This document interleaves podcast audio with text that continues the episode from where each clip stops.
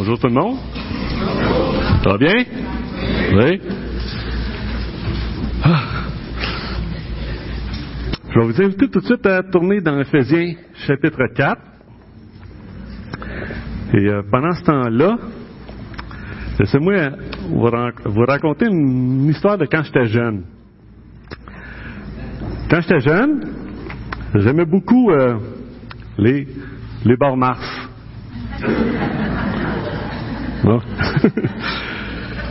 J'aimais vraiment, là, j'adorais ça. Je, voulais toujours m'en acheter. Malheureusement, quand t'es jeune, tu travailles pas, pas d'argent, ben, t'es pogné à ramasser des petites bouteilles, vendre ça, puis là, quand t'en as assez, ah, là, j'allais m'en acheter une. Puis je me souviens qu'une fois, quand j'en mangeais une, j'étais en train de me délecter de cette fameuse friandise. Là, j'ai dit, ah, quand je vais être grand, puis je vais travailler enfin, je vais avoir de l'argent, je vais m'en acheter à tous les jours. C'est tellement bon, non, c'est vrai. Comment- je comprenais pas comment les adultes, les autres, ils travaillaient, ils avaient de l'argent, ils s'en achetaient pas. Non, voyons, non, c'est quoi ça? Ben, J'étais comme un enfant, je, je comprenais pas ce que un, adulte, comment ça réfléchit, ça. hein? Même affaire, Aussitôt que tu as un peu d'argent, si j'avais pas d'argent m'acheter une, une barre masse, des fois, avec mes amis et moi, aussitôt qu'on a un peu d'argent, on courait au dépanneur. Je sais pas si vous avez fait ça, vous. Courir au dépanneur pour s'acheter des bonbons. Et là, les bonbons, ils étaient pas durs à trouver, hein? Ils étaient où, les bonbons, au dépanneur? Direct le milieu, là, hein, avec le comptoir vitré, là, à, vue, hein? C'était pourquoi ça? Quand une mère arrivait avec son kid, Hey, toi, des bonbons! C'était pour vendre des bonbons. Hein, on reconnaît l'enfance hein, à ce qu'il désire. C'est le genre de choses qu'il désire. Qu'est-ce qu'il désire? Il désire toujours son propre plaisir. Il veut, il veut avoir du plaisir pour lui. Il, il pense pas trop aux autres. Il y a de, il a de l'argent, il veut le dépenser pour lui.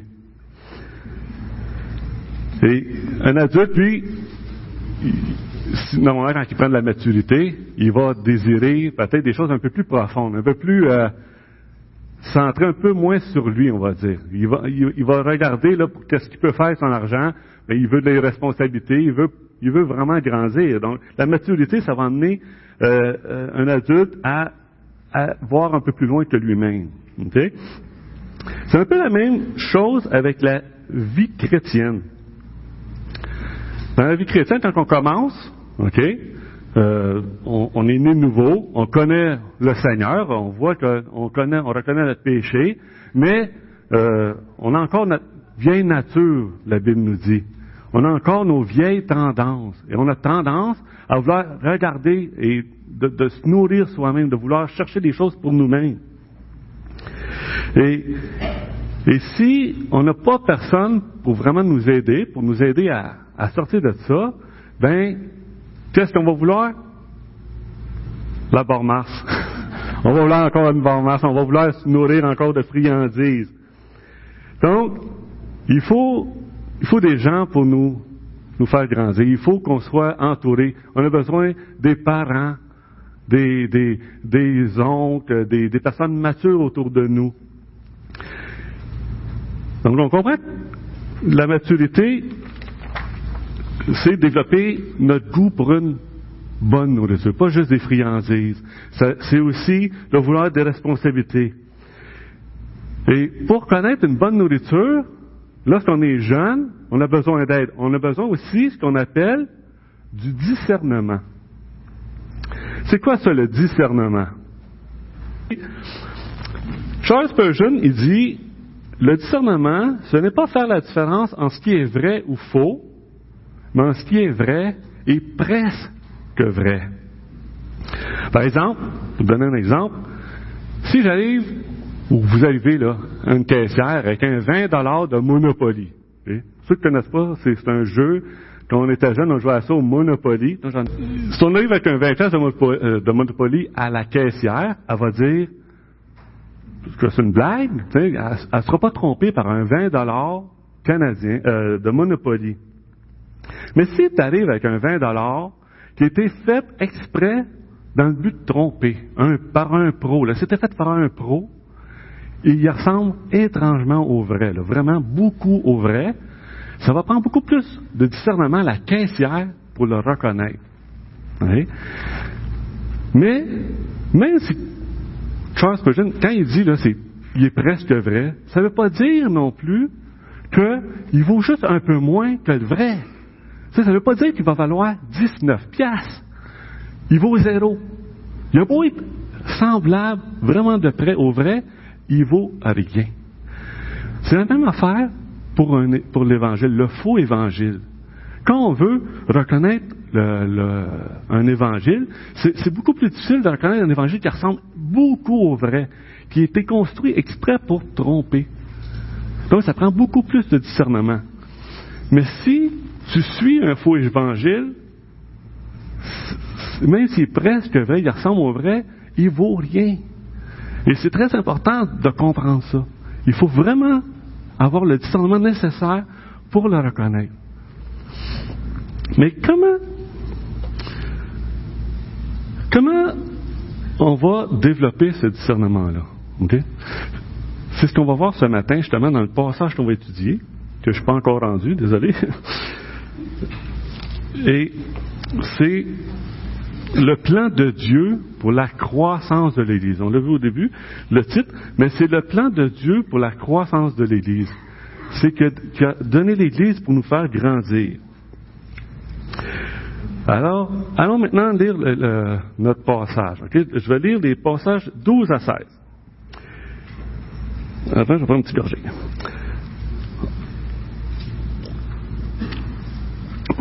Donc, il a fait pour former les saints aux tâches du service en vue de l'édification du corps de Christ, jusqu'à ce que nous parvenions tous à l'unité de la foi et de la connaissance du Fils de Dieu, à la maturité de l'adulte, à la mesure de la stature parfaite de Christ. Ainsi, nous ne serons plus de petits enfants ballottés et emportés par tout vent de doctrine par la ruse des hommes et leur habileté dans les manœuvres d'égarement. Mais en disant la vérité dans l'amour, nous grandirons à tout point de vue vers celui qui est la tête, Christ. C'est de lui que le corps tout entier, bien coordonné et solidement uni, grâce aux articulations dont il est muni, tire sa croissance en fonction de l'activité qui convient à chacune de ses parties et s'édifie lui-même dans l'amour.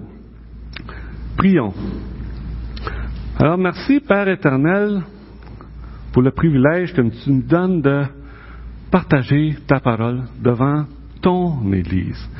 Et je veux remercier particulièrement euh, les anciens, les pasteurs et tous ceux qui ont qui m'ont aidé dans cette préparation et qui m'ont aidé aussi à me former, Seigneur, qui font partie de ton Église. Tu les as donnés à ton Église pour euh, qu'ils puissent vraiment nous former, nous équiper, Seigneur, comme ça dit dans ta parole. Alors, je veux te remercier et fait que, euh, qu'à travers ce message, que, que ton Église, ton assemblée, Seigneur, tes enfants reconnaissent l'amour que tu as pour eux et la raison pourquoi tu veux qu'ils grandissent. Qu'ils puissent voir que ton amour se, se répand par ton esprit et il veut nous faire grandir, il veut nous faire devenir matures et semblables à ton Fils Jésus. Alors merci Seigneur, c'est justement au nom de ton Fils qui est venu mourir à la croix pour nous que je prie. Amen. Donc on va au verset 14, que, on parlait de discernement tantôt, que Paul ne veut pas qu'on reste comme des petits-enfants. Il ne veut pas qu'on soit vulnérable aux faux enseignements et enseignant. Il ne veut pas qu'on soit ballotté à tout vent de doctrine. Le mot doctrine, c'est un mot qui veut dire enseignement. Donc c'est pour ça qu'on parle ici de ne pas être ballotté à tout vent de doctrine et par ceux qui sont, ils sont habitués à tromper les gens. Ils cherchent continuellement à tromper les gens pour attirer les gens à eux plutôt de les tourner vers le Seigneur.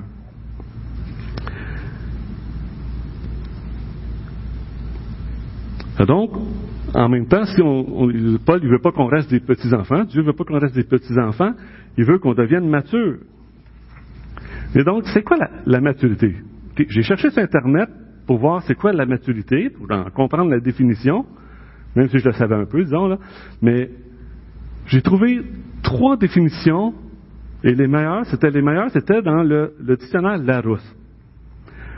La première définition que j'ai vue, que j'ai trouvée très bonne, c'est période de la vie caractérisée par le plein développement physique, intellectuel et affectif. Donc on voit que c'est le plein développement. Ça parle de plénitude, de plein développement. La deuxième, c'est état de l'esprit du talent qui est parvenu à la plénitude de son développement. Encore, on parle de plénitude, on parle d'un plein développement. Et la troisième, que j'ai trouvée vraiment très intéressante, je vais vous dire pourquoi, c'est la sûreté dans le domaine du jugement, de la réflexion, en particulier en fonction de l'âge. Là, on voit encore, ça parle de, ça, parle moins de développement ici, de, plénitude, mais ça parle d'une sûreté, d'une assurance dans le jugement. On est capable de réfléchir. La maturité, ça parle de réflexion, pour eux en tout cas. Et ce que j'ai trouvé intéressant aussi, c'est que ça dit c'est selon l'âge. Donc, c'est pas nécessairement ta durée de vie qui va faire en sorte que tu vas être mature. Tu peux être mature pour ton âge, puis tu peux être immature pour ton âge. je peux vous dire que moi, je suis très immature pour mon âge. j'ai vraiment trouvé cette, définition-là intéressante. Mais maintenant, pour la vie, pour le passage aussi qu'on est en train d'étudier, c'est quoi la maturité? Hein? Paul dit que la maturité, c'est être à la plénitude de Christ. C'est devenir mature comme lui. C'est la maturité de l'adulte, la mesure, c'est le Seigneur Jésus. C'est comme lui qu'on doit, doit être, qu'on doit devenir. Surtout son caractère. Donc, on n'est pas appelé à obéir ou à suivre des lois. C'est une personne qu'on doit suivre. Paul nous montre ici que notre foi, notre, euh, notre le christianisme, ça c'est pas une religion, mais c'est une foi, c'est une confiance dans quelqu'un. C'est pas des choses qu'on doit faire nécessairement. Bien sûr, il y a des choses qui doivent se répercuter de ça, de, de, ce que nous confessons, ce que nous croyons, mais c'est surtout de connaître Jésus, de connaître le Fils de Dieu. Donc, non, non seulement Dieu veut nous amener euh, d'aimer notre prochain comme nous-mêmes, euh, Jésus, est-ce que je suis à la bonne place? Donc, devenir mature comme lui, non seulement il veut qu'on devienne, qu'on aime notre prochain, c'est ça, il, peut donner une loi, qui dit, aimez votre prochain comme vous-même, mais c'est une autre chose lorsque Dieu lui-même vient nous montrer c'est quoi aimer notre prochain. Et c'est comme ça, c'est à travers lui qu'on comprend vraiment c'est quoi la maturité. Parce qu'une loi ne nous dit pas nécessairement d'être mature. On peut la suivre, mais on peut la suivre juste pour essayer de plaire à Dieu, puis c'est encore centré sur nous. Mais lorsqu'on voit le Fils de Dieu l'accomplir, là, on voit vraiment l'essence de ce que la loi veut dire. Et là, il nous montre son amour, il nous donne son esprit, et on reconnaît que euh, on reconnaît, on, cherche, on, on, apprend à vouloir être qui on aime, on désire lui ressembler parce que tu désires ressembler à qui tu aimes, à qui t'adore. C'est un peu la vision de Paul ici. Mais en même, un, un, autre passage, euh, pas un autre passage, mais euh, une autre chose que la maturité, ici, qu'il n'y a pas dans la définition qu'on a vue tantôt, c'est que Paul parle d'unité. Il dit qu'il faut parvenir à l'unité de la foi. Donc, la maturité, c'est pas seulement, c'est là que je parlais tantôt, c'est pas être centré sur nous, mais c'est d'être unis dans la foi. Et on va voir ce que ça veut dire. Par exemple, au verset 4 à 6, si vous reculez un peu dans Ephésiens, le chapitre 4, là, Paul nous a dit, il y a un seul corps et un seul esprit. De même que vous avez été appelés à une seule espérance par votre vocation. Il y a un seul Seigneur, une seule foi, un seul baptême, un seul Dieu et Père de tous. Il est tout dessus de tous, agit à travers tous et en nous tous. Il habite en nous tous. Donc Paul a donné une mini-confession. C'est un résumé, une mini-confession, j'appelle ça une mini-confession, mais c'est vraiment un résumé de ce que les apôtres et les prophètes ont enseigné. C'est des enseignements qu'il a donnés sur ce qu'il s'est produit euh, et ce qu'ils ont vu, ainsi de suite.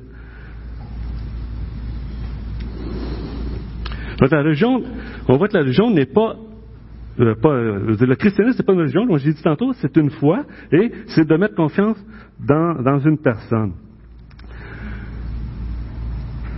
Il ne suffit pas de rassembler des gens pour être unis. On peut être tous rassemblés ici, mais ça ne veut pas dire qu'on est unis. Par exemple, chaque matin, je prends le train pour aller au travail, chaque matin, hein. disons quatre jours à cinq jours semaine.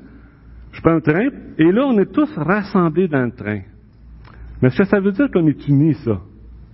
Non, pas du tout. On n'est pas unis, on est juste rassemblés. Donc, il faut quoi pour être unis? Si on veut être unis, qu'est-ce qu'il faut? Mais Paul nous dit ici qu'il faut être en accord, d'un commun accord. Il faut s'accorder ensemble sur quelqu'un ou quelque chose. Et ici, c'est la connaissance de Jésus-Christ. C'est la connaissance, c'est pour ça qu'il donne une confession, c'est parce que on doit être unis dans cette connaissance-là. Si on ne croit pas toutes la même chose, il n'y aura pas moyen d'être unis. Pour pouvoir comprendre, pensez à un orchestre. OK? On a vu un orchestre tantôt, un petit orchestre, mais un, grand orchestre aussi, la même chose. Et pour être unis, là, qu'est-ce qu'ils vont faire? Ils vont s'unir par une seule note. Ils vont accorder leurs instruments par une seule note. Par exemple, un diapason. Ou la note d'un des instruments qui est difficile à accorder. Ou même pas possible d'accorder, comme un clavier électronique. Par exemple, je regardais la télévision à un moment donné, je regardais un concert à la télé, et c'est un concert d'un grand pianiste, et son piano était au milieu de l'orchestre, et l'orchestre était tout autour, les, personnes étaient déjà là, le pianiste n'était pas là. Et là, il y a une personne qui est venue qui a joué une note sur le piano. Et là, j'ai vu tous les musiciens accorder leur instrument avec cette note-là. Je sais pas trop comment ils font ça, parce que j'ai l'impression qu'ils n'entendent rien. Ils disent, ça fait tous des sons en même temps. Je sais vous, vous avez déjà entendu ça. Là, c'est pas... Comment ils font pour accorder? Ils entendent leur instrument là-dedans. Mais bon, hein, ça, c'est une autre affaire. Mais l'idée, c'est que s'ils n'ont pas accordé correctement leur instrument avec cette note-là, et peu importe qu'ils soient le meilleur musicien au monde, peu importe l'instrument qu'ils vont avoir, s'ils ne sont pas accordés, ils ne seront pas unis avec l'orchestre. Ils auront beau faire toutes les efforts qu'ils veulent, ils ne seront pas unis. Ça va, ça va sonner faux. Ça va sonner une fausse note ou des fausses notes. Même chose si l'instrument n'est pas complètement accordé. Si tu accordes juste deux, trois notes, tu vas jouer bien ces trois notes-là, mais surtout tu vas sortir de ça, ça va être désuni avec l'orchestre, avec le restant de, de, de l'orchestre. Donc pour être uni, il faut une note claire il faut une confession claire. C'est pour ça que notre Église a une confession. Par exemple, comme sur le baptême, nous, on trouve que le baptême, c'est important, parce que ça l'enseigne quelque chose sur le monde et sur Christ. Hein? Qu'est-ce que ça l'enseigne, le baptême? Ça l'enseigne comme quoi qu'on est mort dans notre péché, on a été crucifié avec le Seigneur. On s'associe avec, on s'identifie à lui. C'est que le baptême signifie un peu. Et ça signifie aussi que le monde a été condamné et que nous, on reconnaît ça et qu'on, que Christ nous a sortis du monde pour nous faire rentrer dans son Église. Donc c'est un symbole pour représenter ce qui s'est produit dans notre cœur. On s'identifie avec le Seigneur et on sait que le monde a crucifié notre Seigneur. Donc on s'attend, et ce qui nous arrive un peu la même chose. C'est ce que le Seigneur dit quand il dit de porter notre croix. Ça ne veut pas dire de faire plus d'efforts. Oui, ça peut vouloir dire ça. Mais ça veut dire qu'attends-toi à être crucifié par le monde. Parce que ton, moi, ils m'ont détesté. Et s'ils m'ont détesté, ils vont vous détester, vous aussi.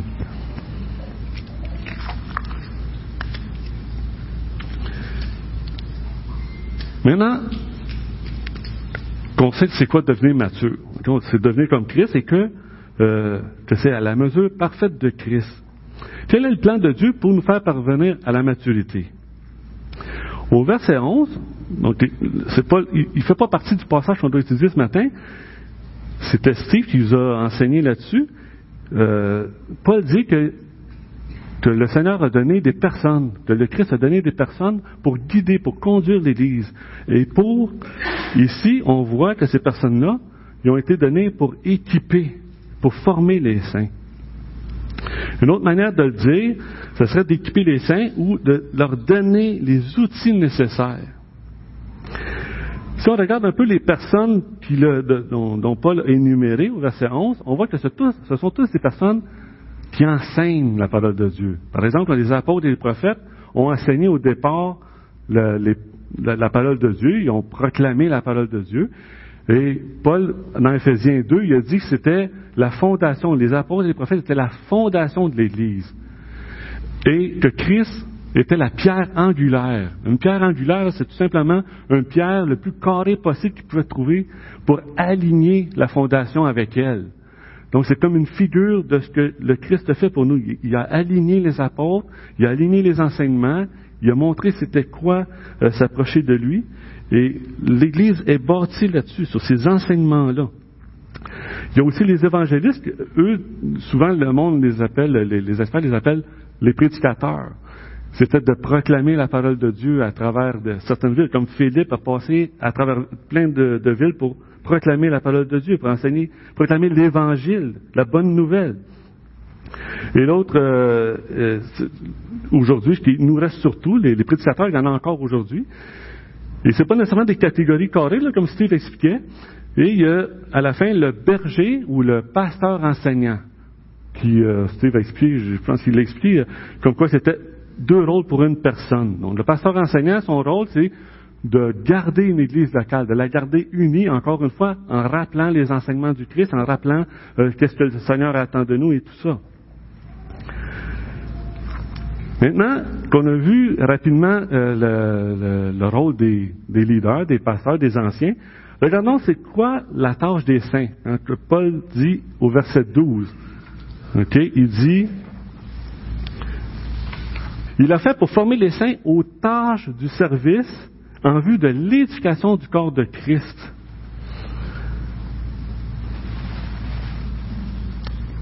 Donc on voit que les, bon, c'est qui les saints pour commencer? Pour ceux qui ne connaissent pas les saints, c'est simplement les croyants, ceux qui sont en Jésus-Christ, ceux qui ont cru la parole de Dieu, qui ont cru euh, que, que Jésus-Christ est ressuscité, et ainsi de suite. Donc, ce sont les croyants. Okay? Et l'Église, ben, le, le, corps de Christ, c'est simplement une image de l'Église. Donc, quand il dit que le, le, le but des saints, les tâches des saints, c'est d'édifier l'Église, de bâtir l'Église, de la faire grandir. C'est donc à l'Église de construire l'Église, de bâtir l'Église. Et comment est-ce qu'on va faire ça, édifier l'Église? Comment est-ce que les saints vont réussir à faire ça? Je vais un peu trop vite, désolé. Donc Dieu, on voit que bâtir l'Église, Dieu veut des membres d'un corps. Il veut des membres actifs d'un corps. Il veut pas nécessairement d'une audience, toujours. On doit édifier le corps. Et un corps, ben, ça bouge, ça travaille, ça c'est, sinon c'est un corps mort. Autrement dit, c'était, bon, dit, Dieu donne selon sa grâce à chacun pour qu'on puisse, on a vu ça au verset 7, pour chacun, qu'on puisse chacun à notre façon contribuer à l'éducation de l'Église. Comment les saints vont faire ça, édifier l'Église? Au verset 15. Au verset 15, Paul nous explique comment le faire. On édifie l'Église en disant la vérité dans l'amour. Lorsque Paul dit ça, il faut se rappeler que Paul est en prison. Okay? Il veut leur, leur rappeler qu'ils ne doivent pas euh, négliger de continuer à proclamer la vérité sur Christ, même s'ils ont peur d'aller en prison. Donc, à quelque part, ils doivent proclamer, ils doivent dire la vérité. Okay? Mais, bien entendu, confession ou la vérité, des fois, ça peut être brutal, ça peut être froid. Okay? Et quelqu'un, justement, a dit que la vérité est, sans l'amour est brutale, mais que l'amour sans la vérité est hypocrite. Donc la vérité sans l'amour est brutale, mais l'amour sans la vérité est hypocrite. Donc il faut les deux.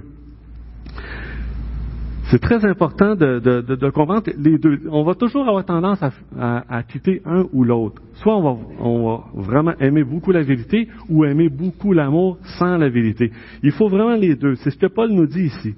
C'est de proclamer la parole de Dieu, euh, et de, continuer euh, à, être clair sur notre, euh, confession. C'est d'être unis autour de notre confession de foi. C'est vraiment de dire, on est unis parce que Christ est, un seul Seigneur, un seul Dieu, et ainsi de suite.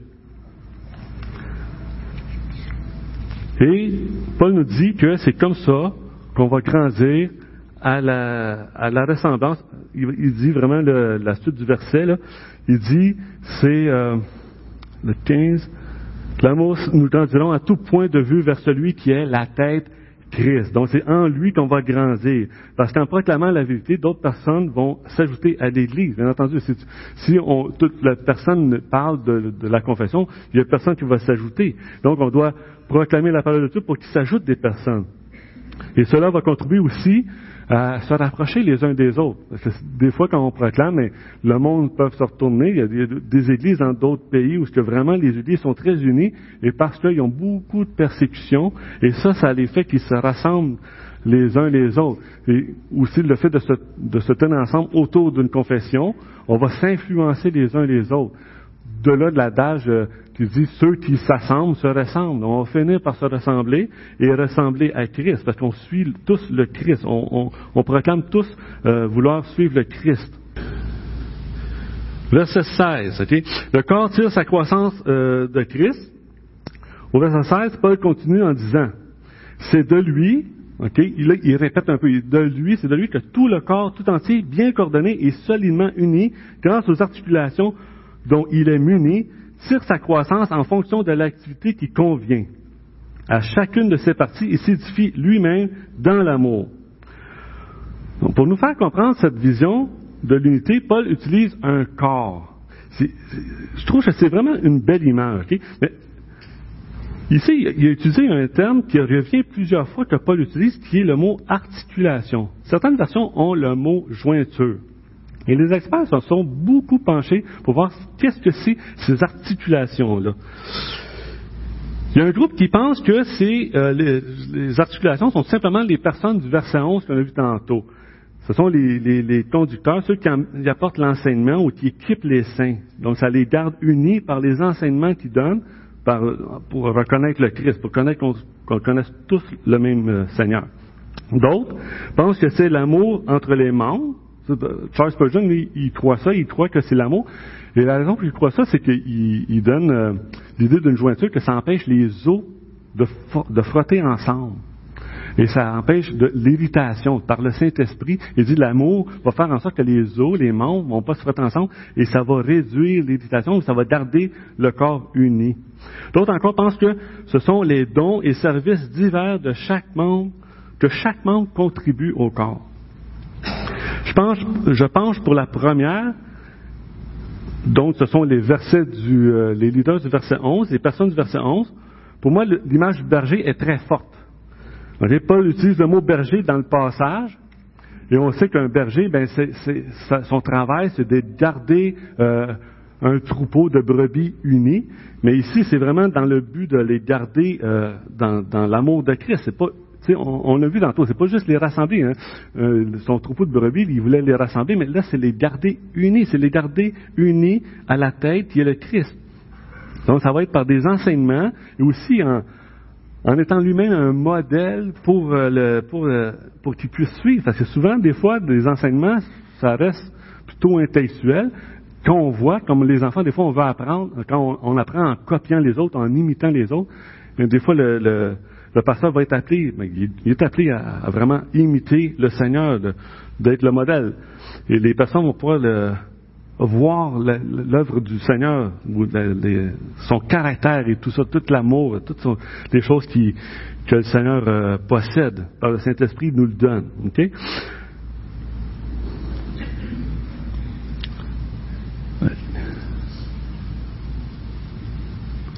Donc ça, ça ne veut pas dire, par exemple, le pasteur n'est pas appelé à être aidé.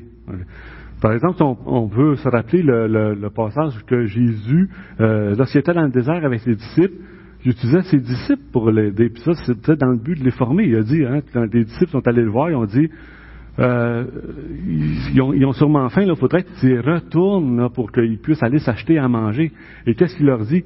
Il dit, dites-leur, euh, non, donnez-leur vous-même à manger. Et pourquoi il fait ça? Mais c'est pour mettre à l'épreuve leur foi. il ne savait pas trop qu'est-ce qu'il Lui, lui-même, il savait ce qu'il allait faire. le, Seigneur, mais ses disciples, il n'avaient aucune idée. Il était, ah, ouais, était tout, euh, il était tout, euh, euh, peur un peu. Donc, il était en train de développer leur foi, d'avoir confiance en Dieu et d'avoir confiance surtout en lui. Donc, le corps tire sa croissance.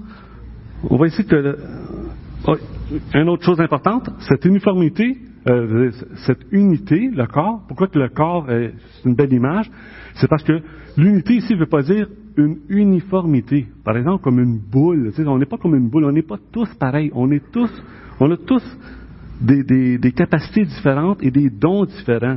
Et le corps donne une belle image de ça. C'est un membre, c'est une unité, mais c'est des membres tous différents les uns des autres, mais tous unis à la tête, tous unis euh, dans un seul corps. Et ici, c'est vraiment important. Paul met beaucoup l'emphase sur le corps. Donc voilà, lorsqu'on regarde au départ, pourquoi l'unité c'est important, mais parce que la maturité, c'est pas d'essayer de se faire grandir soi-même, c'est pas le but. Le but de, de, ce que le Seigneur a fait, c'est de bâtir son Église, c'est pas bâtir les personnes. Il dit pas ici que c'est dans le but d'édifier les saints. Hein. Les saints doivent édifier le corps de Christ, ils doivent édifier l'Église. Donc c'est très important de, le voir dans le passage. Donc on est membres les uns des autres et c'est la diversité unie par la tête de Christ. Et le corps, lui, tire son unité euh, en tant qu'unité sa croissance de la tête qui est le Christ. Pensez à un enfant qui grandit. On a beau lui donner sa nourriture, c'est pas toi qui le fais grandir. Il grandit comment? Il grandit en, tirant la croissance de la vie qui est en lui. Donc c'est Dieu qui le fait grandir. C'est la même chose pour l'Église. C'est pour ça que l'image d'un corps, vraiment, tu as l'impression que Paul a vraiment réfléchi à son affaire, ou en tout cas le Seigneur il a communiqué ça. Donc, de la même manière, on tire notre croissance de la tête qui est l'Église. Et cette croissance est tirée selon la capacité, qui nous dit le passage, de chacun. Chacun, on tire la croissance du corps à travers le corps, de la tête, OK, selon notre capacité. Les membres, mais les membres croissent tous en même temps. par exemple, tu n'auras pas une main qui va devenir super grosse, l'autre une petite main de rien. C'est vraiment le, corps au complet. Sinon, c'est parce qu'il y a un handicap quelque part. Il y a vraiment une maladie ou quelque chose. C'est pas un corps sain. Un corps sain va grandir tous les membres en même temps. Et certains sont capables maintenant, dans le fond, c'est ça, on voit, parce que pourquoi que c'est important de comprendre ça? Parce que tous les membres grandissent en même temps, ça veut pas dire qu'ils sont au même stade de maturité. Mais tout le corps grandit en même temps. On doit viser le corps. C'est ça que Paul veut vraiment nous, nous faire comprendre. Il met l'accent sur le corps parce que le, même s'il rentre un nouveau, il va grandir en même temps que tout le corps. Si on ne le fait pas grandir, on n'est pas en train de faire un bon travail. On n'a pas été, euh, on n'est pas en train d'édifier l'Église. On est en train de s'édifier soi-même. Donc, c'est très important à, comprendre ici. Maintenant, il y en a qui ils vont, ils vont aussi ont des capacités différentes. Il y en a qui vont vouloir manger un gros steak théologique, là, des, livres de, de, théologie systématique, ces affaires-là. D'autres, ils vont aller plus vers l'amour, vers les relations, ces choses-là. c'est, toutes des choses importantes dans le corps, mais ce qui est important, c'est le corps. Les membres sont importants à cause du corps. Donc, il y a une forme de solidarité. J'ai trouvé tellement l'image de Julie qui a, mis que c'est une belle image. C'est vraiment une solidarité. On veut faire grandir le corps. C'est pas nous-mêmes qu'on veut faire grandir. Parce qu'on veut développer l'amour de Christ en nous. Euh,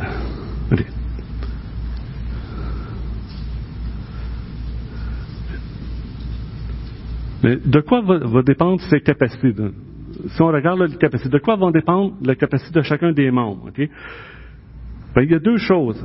Premièrement, notre capacité de tirer la croissance du corps va dépendre de la grâce que Dieu donne. Donc, c'est inutile de c'est inutile d'être jaloux de la capacité d'un autre. Chacun de nous a des capacités différentes et ça nous vient de Dieu. L'important, encore une fois, c'est le corps. Paul met l'accent sur le corps.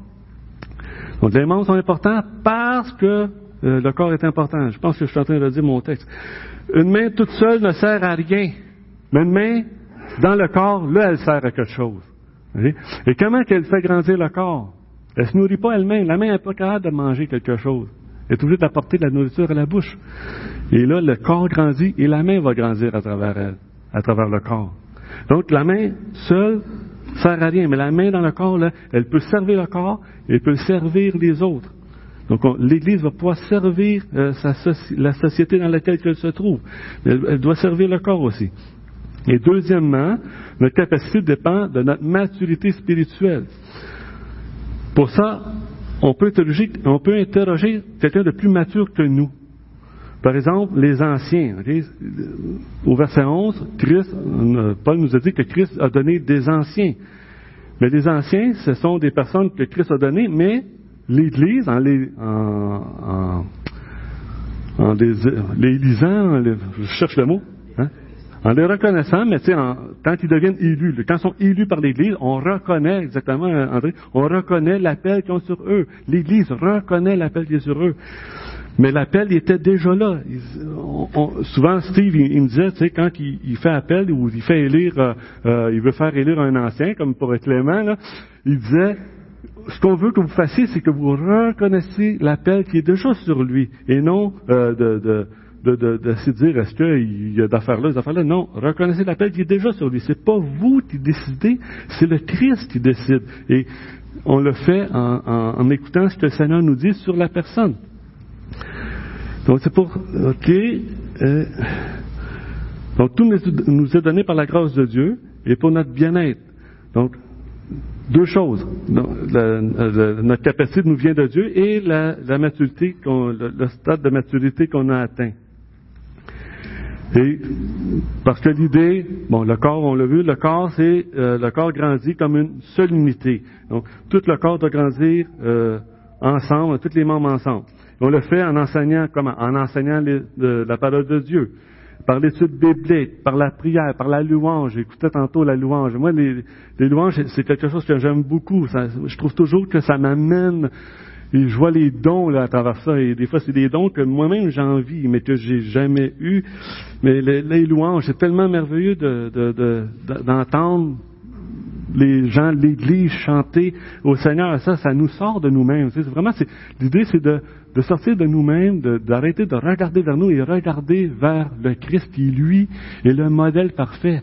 Il est le c'est lui qui nous montre l'amour qu'on doit avoir les uns des autres. Si vous aimez le Christ, vous allez être attiré, vous allez être, euh, euh, vous allez désirer son caractère, désirer les fruits de l'esprit. Donc c'est vraiment une image, une, vraiment une belle image de l'Église, le corps. Et donc, euh, résumons tout ça. Un, Christ donne des leaders à son Église pour former les saints. Donc, c'est vraiment, on a vu que les, quatre groupes, les quatre personnes, c'était pas nécessairement euh, euh, des, des, catégories genre coupé au couteau, là. De, mettons, le pasteur peut être aussi un prédicateur, et le prédicateur peut être un, enseignant, et ainsi de suite. C'est vraiment, sauf qu'il faut ces quatre informations-là. Peut-être moins les apôtres et les prophètes aujourd'hui, parce que on, on nous dit que c'est la fondation. On a la Bible aujourd'hui pour avoir les enseignements, et on peut puiser dedans. Par exemple, une de notre confession ici à l'Église, c'est justement que la parole de Dieu est, la Bible est la parole de Dieu. elle est inspirée, elle est, elle est euh, complète aussi. Et deux, le but à atteindre est l'unité de la foi et la connaissance du Fils de, de Dieu. Donc l'unité de la foi est faite parce qu'il y a un seul Seigneur, un seul baptême, un seul, euh, un seul Dieu, un seul esprit, un seul corps. Donc ça ne fait pas de sens qu'on soit désunis parce qu'il y a un seul Seigneur. Fait que si on est désunis les uns des autres, c'est qu'à quelque part, on ne croit pas le vrai Dieu. On ne cherche pas la on cherche nos préférences. Troisièmement, on fait grandir le corps chacun selon notre capacité. Quand je dis faire grandir le corps, c'est vraiment on puise comme, euh, comme Paul disait, on puise de la tête, on puise, c'est pas nous qui se faisons grandir, mais on va chercher, on, on va chercher selon notre capacité, on tire la vie de Christ, on tire son enseignement, on tire euh, son amour par le Saint-Esprit. Et quatrièmement, ben, les membres grandissent dans le corps. Donc les membres, on veut faire grandir le corps. Le corps, c'est lui qui est important. C'est pas euh, souvent, ben c'est ça. C'est pour ça que l'anecdote du départ, c'est quoi? C'est que j'étais tourné par, vers moi-même quand on est enfant. Donc c'est ça l'immaturité que Paul parle. Quand il dit c'est des petits-enfants, on ne sera plus des petits-enfants. Remarquez qu'il dit des petits-enfants et que c'est euh, au pluriel, tandis qu'un homme mature, lui, est au singulier.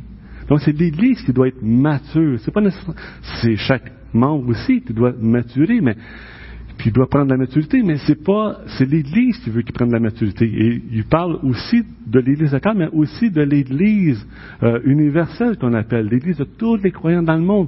Et Christ est en train de faire grandir cette Église-là. Et nous, on est une représentation locale de cette Église-là. Donc, les membres doivent grandir dans le corps. Merci de, de m'avoir écouté.